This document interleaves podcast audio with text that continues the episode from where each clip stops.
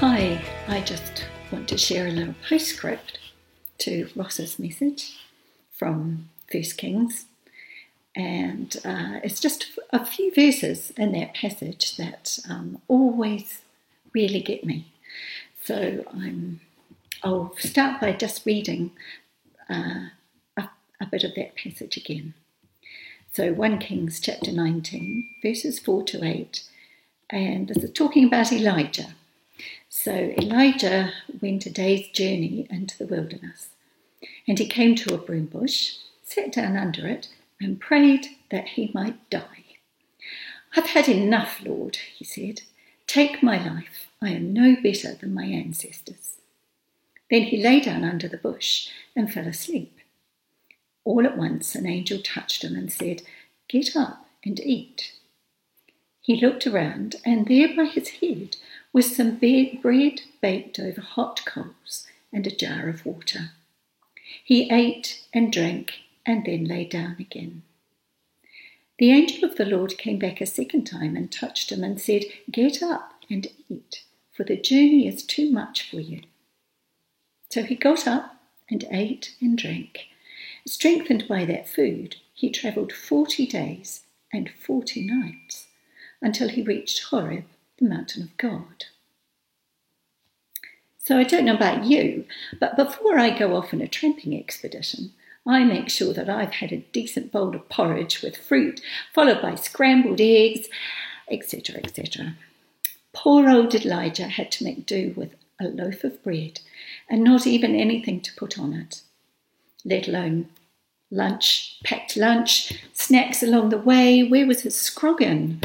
Doesn't God know that our bodies need a balanced diet with protein as well as carbs? At least the bread was fresh baked. But if God Himself is going to supernaturally provide food for us, wouldn't we expect a feast? With all the nutrients our bodies need, plus some extras just for treats to delight our senses, especially if we were feeling so depressed we just want to die. Surely God understands that some comfort food is needed. I don't read that Elijah complained. And what's more, on the strength of that plain loaf of bread and jar of water, he was able to cover about 400 kilometres by foot, walking every day for over a month. If the title for Ross's little chat was, Is God Enough? mine might be, Is God's provision enough? I often think about this with regard to the Israelites wandering about in the desert for 40 years, just eating manna. I'm sure it was some sort of heavenly superfood with all the vitamins and minerals that were needed, and although the Bible tells us it was sweet to the taste, again, it was no mouth-watering feast. It sounds plain and boring. I'm sure I would have been hankering after the leeks and garlic of Egypt too. Sure, it was amazing, miraculous provision, but why didn't God spice things up a bit with variety? Why was it so plain and tedious, day after day after day? When the Israelites complained to God that the manna wasn't enough, that they wanted meat, He sent them meat all right. Numbers 11 tells the story, and I haven't time to read it all here, but it's definitely worth a look. I'll just give you a few verses. So God said, So I will give them meat. They won't eat it just for one or two days, or five or ten or twenty days, but for a whole month until it comes out of their ears and they're sick of it. Further on in that chapter, it says, while the meat was still in their mouths, before they had even had a chance to chew it, the Lord became angry with the people and struck them with a severe plague. That place was called Kibroth Hattaavah, graves of those who craved meat, because they buried the people who had a strong craving for meat there. This is a sobering story for us to wrestle with. The problem wasn't just that the people asked for meat, but that they rejected the Lord and his provision for them. They were saying that God was not enough.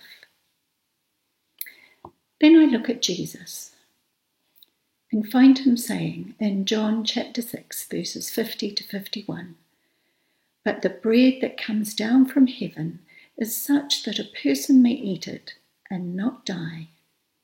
I am the living bread that has come down from heaven. If anyone eats this bread, he will live forever. Furthermore, the bread that I will give is my own flesh, and I will give it for the life of the world. Our King, who is the sustainer of the universe, likens himself to bread, not steak, not roast chicken or some plant based equivalent, not a rich dark chocolate mud cake or Christmas cake. He uses plain bread for his metaphor. Isaiah 53, verses 2 to 3. He was not well formed or especially handsome. We saw him, but his appearance did not attract us. People despised and avoided him a man of pains, well acquainted with illness, like someone from whom people turn their faces.